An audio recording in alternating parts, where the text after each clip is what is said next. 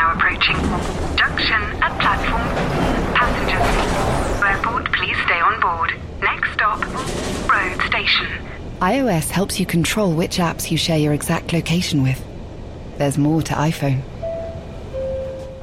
Hey, I'm Ryan Reynolds. Recently, I asked Mint Mobile's legal team if big wireless companies are allowed to raise prices due to inflation. They said yes. And then when I asked if raising prices technically violates those onerous two year contracts, they said, What the f are you talking about, you insane Hollywood ass? So to recap, we're cutting the price of Mint Unlimited from $30 a month to just $15 a month. Give it a try at mintmobile.com slash switch. $45 upfront for three months plus taxes and fees. Promo rate for new customers for limited time. Unlimited more than 40 gigabytes per month. Slows. Full terms at mintmobile.com.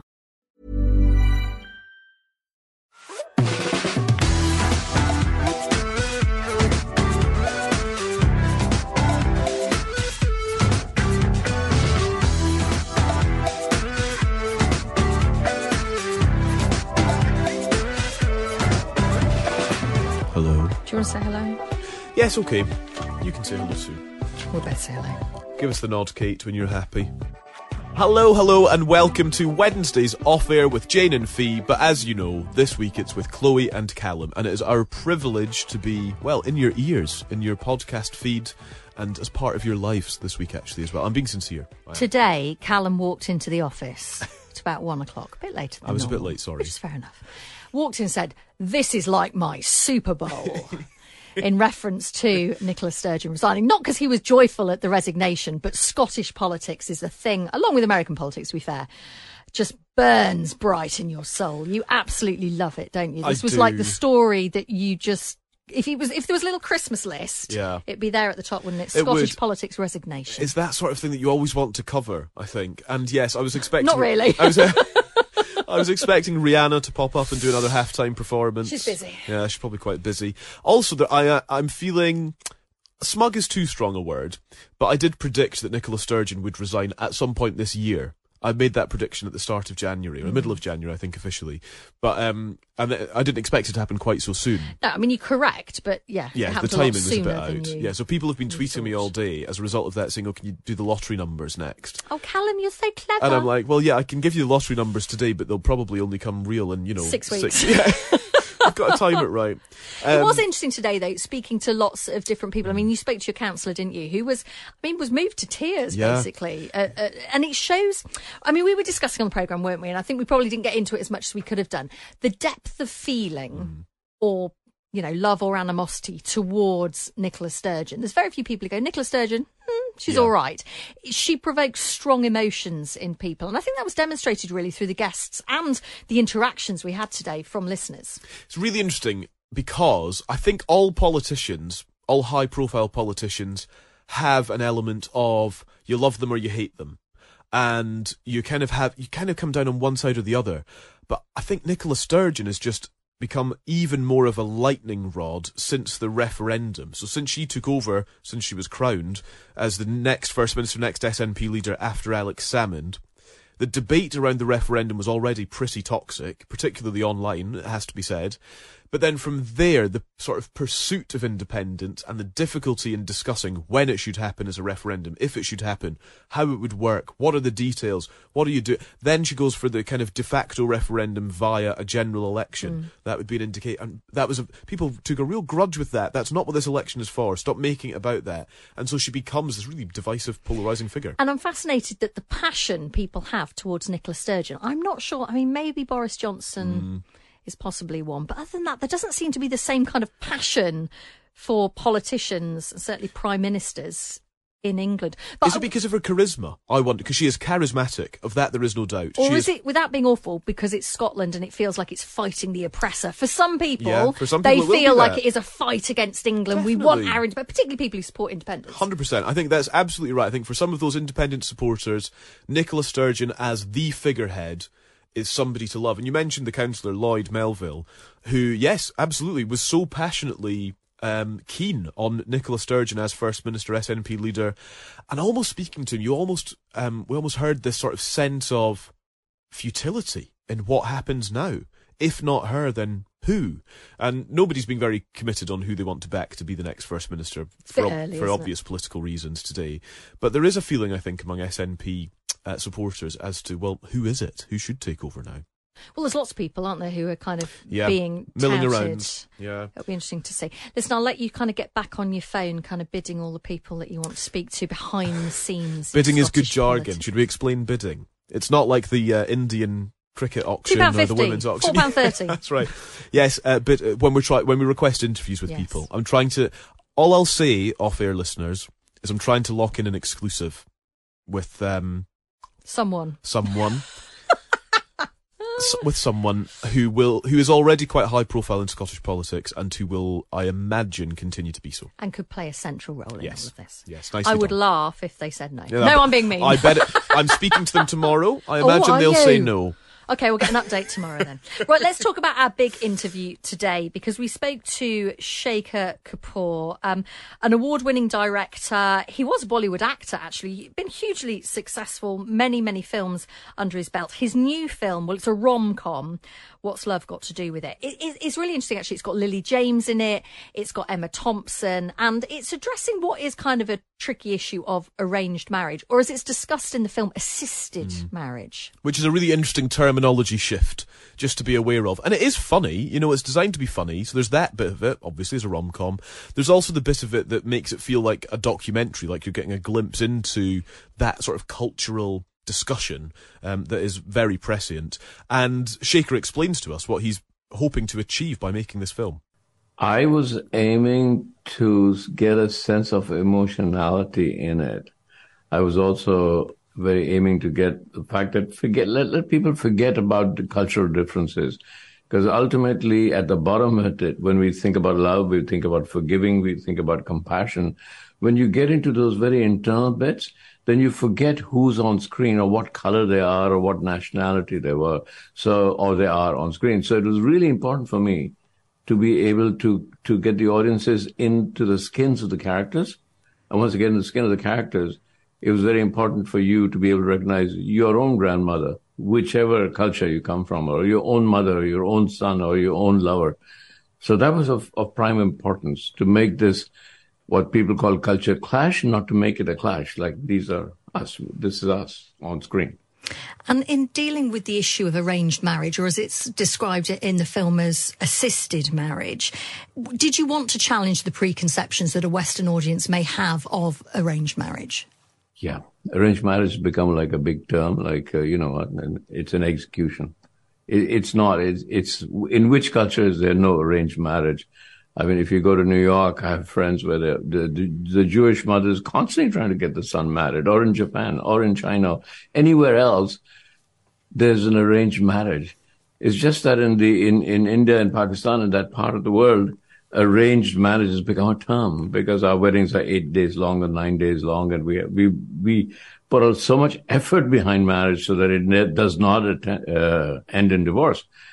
And so there's a term called arranged marriage, but which is the culture that you go to where marriages and and and uh, you know people and young people are not arranged to meet? Every culture that happens. I guess there's a, a subtle difference, isn't there? If you've got uh, maybe some people would say an interfering mother or father who says, "Come on, you're getting old, you need to No, get no, on," Come on. and, and but maybe not. Mother or father, But they don't necessarily introduce you to someone, though, do they? They don't necessarily say, you know, come and meet this person. They might just put pressure on you to find someone.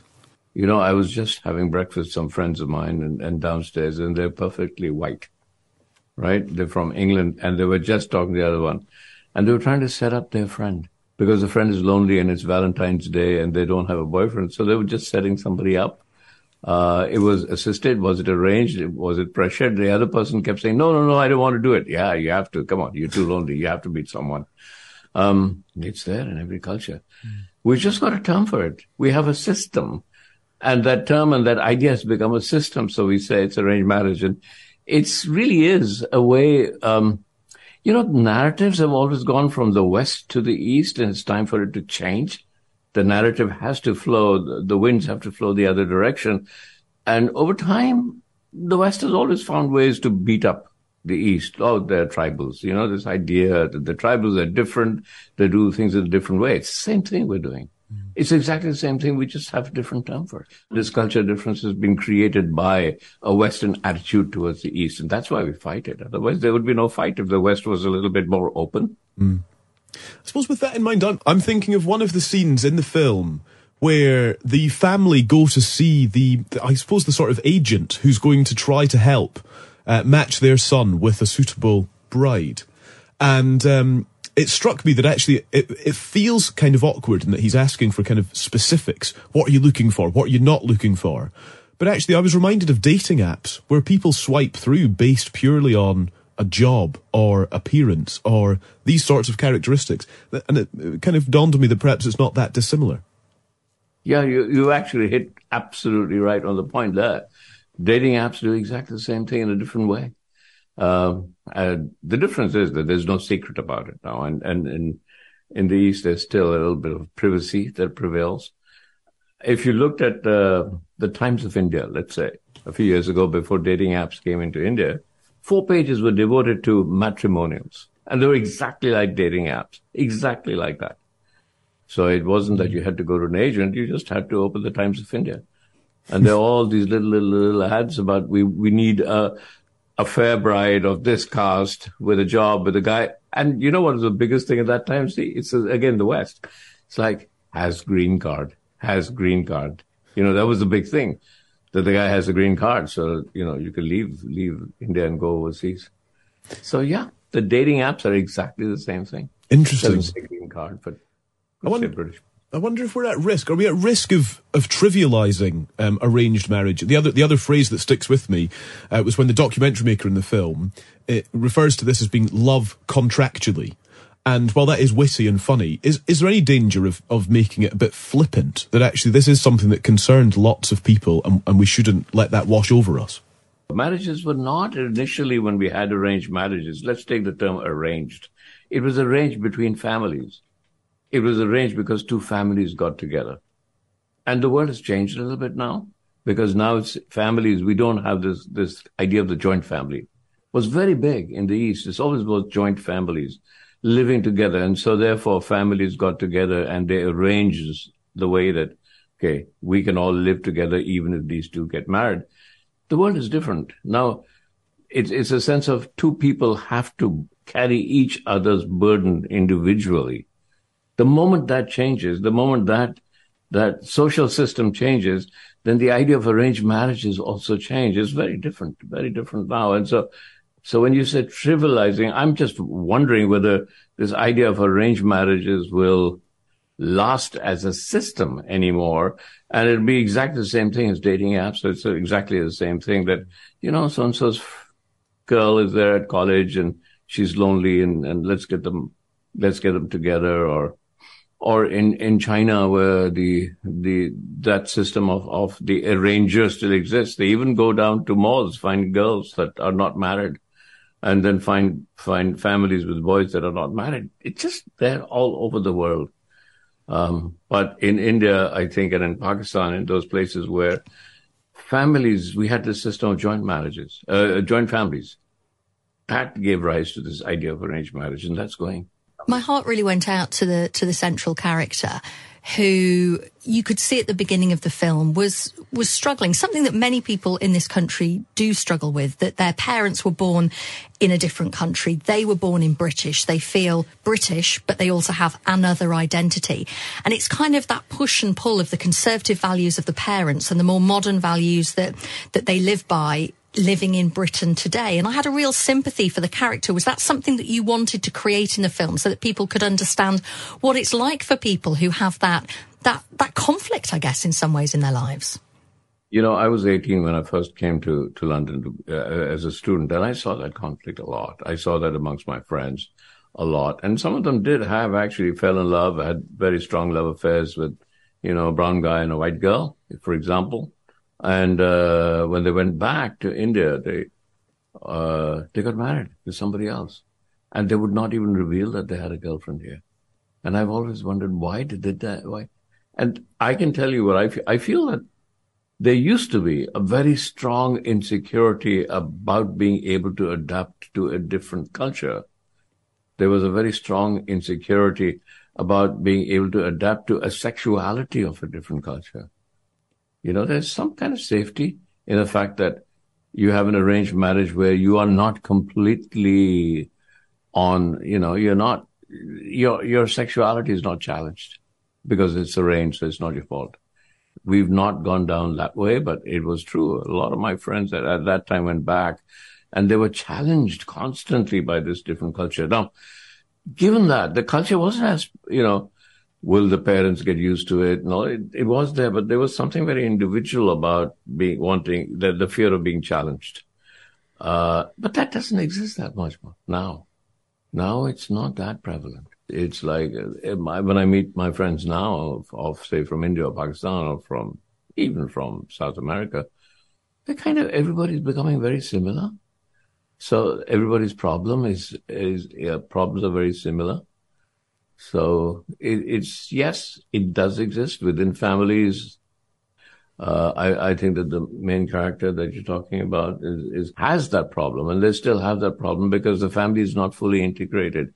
It's not a problem between the characters. It's when when immigrants. Okay, let me backtrack a little bit. Immigrants, when they come to a different nation, they feel a lack of identity. They feel uh, they feel a little afraid that they'll lose their identity and they haven't really got an identity of the majority. So they have, they individualize themselves. And in trying to individualize themselves, they overexert the pressures of their identity. So when I, if, if I, um, say, go to the West Coast in, in, in the US and, and they'll say, Oh my God, you know, the values here and it's true. When they talk about the values in the West not quite aligning with the Eastern values, I, I try and say, you know, the Eastern values that you talk about don't exist there anymore. It's just you trying to individualize it to find who you are in this majority society as an individual, who you are. It's trying to find your own identity. And often that becomes a problem. The search for identity becomes a problem.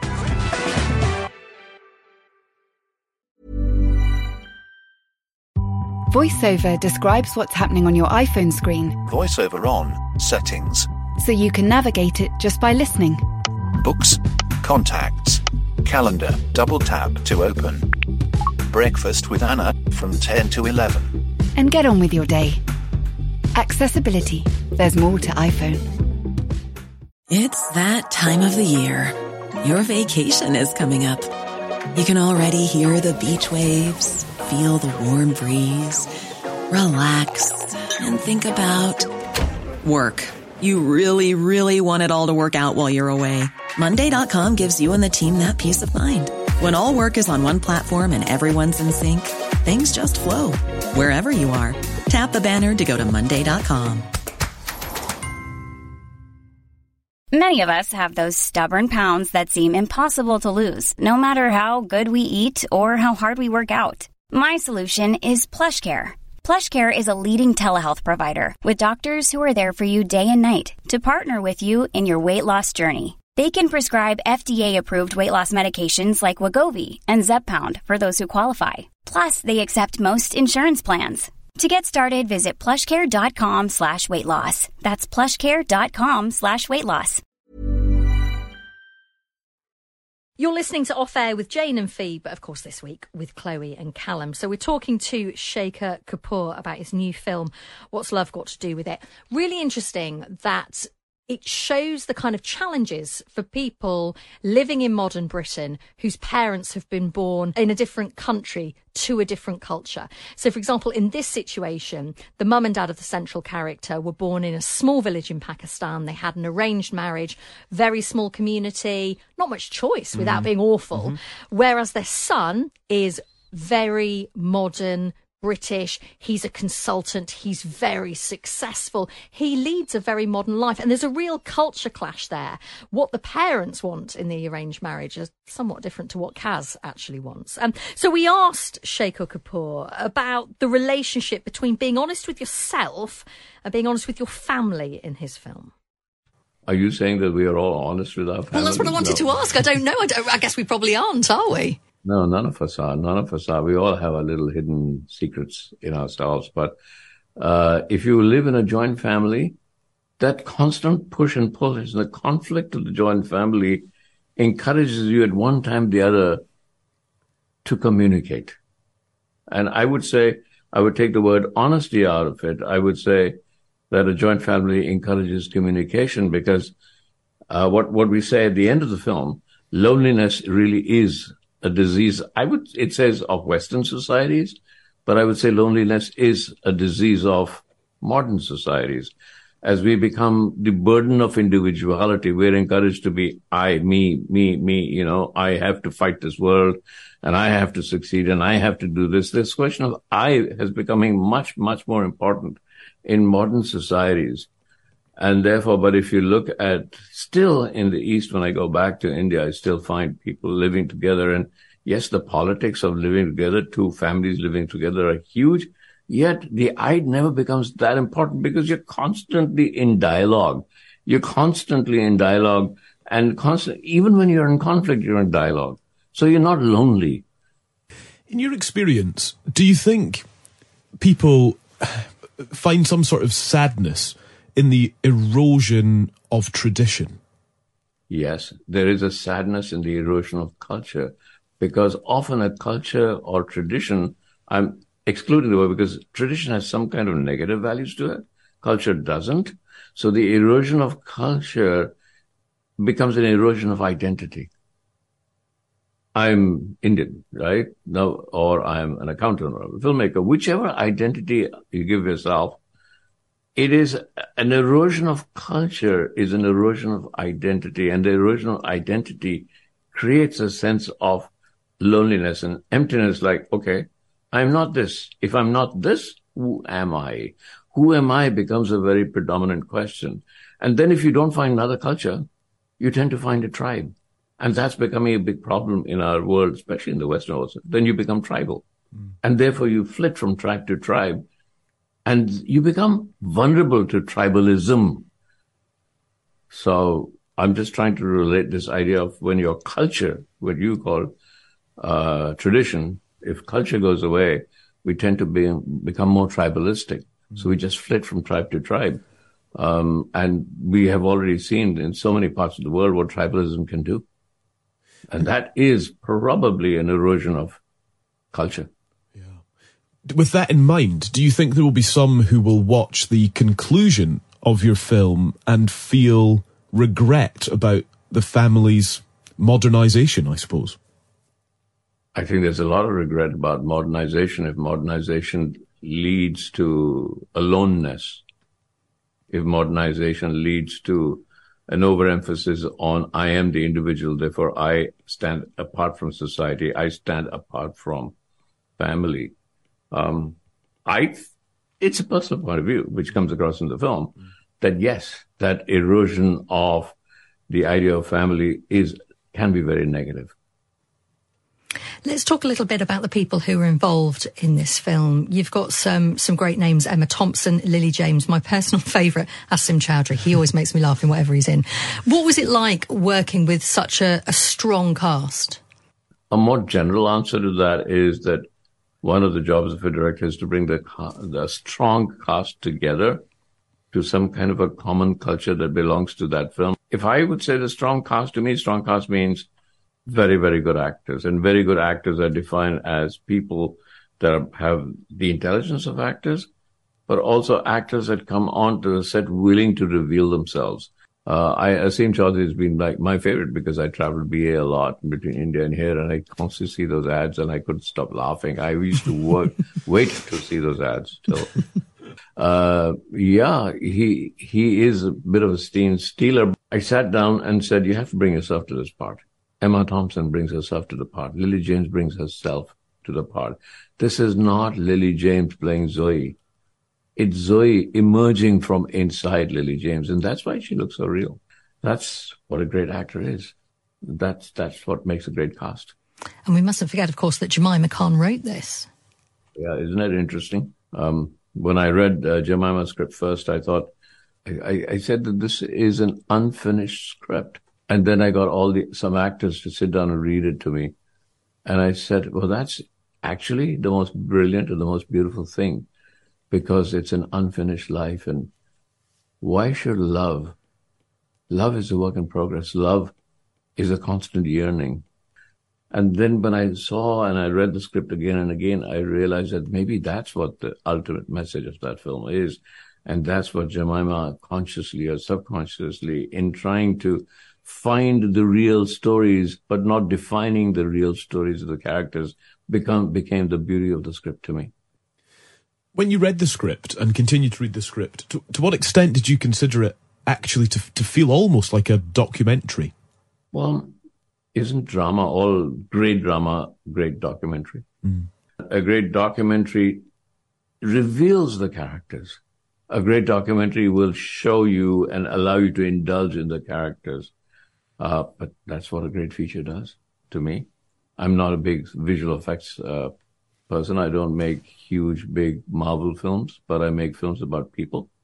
And if the people are real, uh, it should be a great documentary compressed together with a narrative controlled by the makers of the film. That was director Shekhar Kapur. What's Love Got to Do with It? That's the name of the film. That will be in cinemas as of the 24th of February for that really quite interesting, funny, charming glimpse at this cultural conversation that I think it's good to be aware of, and it's quite a, helpful way to access it. I think through this kind of format, this sort of rom com format. I, you know, I quite appreciated that mm. actually.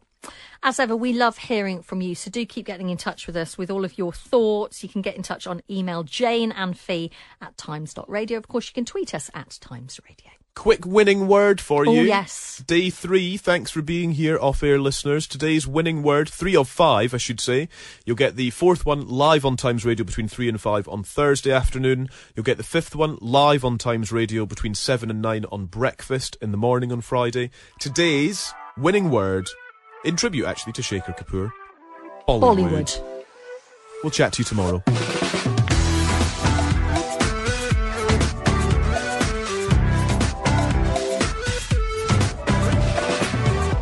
You have been listening to Off Air with Jane Garvey and Fi Glover. Our Times radio producer is Rosie Cutler, and the podcast executive producer is Ben Mitchell. Now, you can listen to us on the free Times Radio app, or you can download every episode from wherever you get your podcasts. And don't forget that if you liked what you heard and thought, hey, I want to listen to this, but live, uh, then you can Monday to Thursday, 3 till 5 on Times Radio. Yeah, embrace the live radio jeopardy. Thank you for listening, and hope you can join us off air very soon. Goodbye.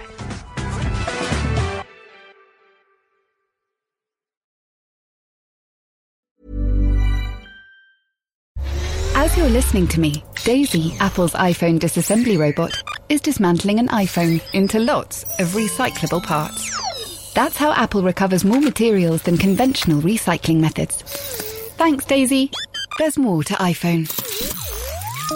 Planning for your next trip? Elevate your travel style with Quince. Quince has all the jet setting essentials you'll want for your next getaway, like European linen, premium luggage options, buttery soft Italian leather bags, and so much more. And it's all priced at 50 to 80% less than similar brands. Plus, Quince only works with factories that use safe and ethical manufacturing practices. Pack your bags with high-quality essentials you'll be wearing for vacations to come with Quince. Go to quince.com slash trip for free shipping and 365-day returns.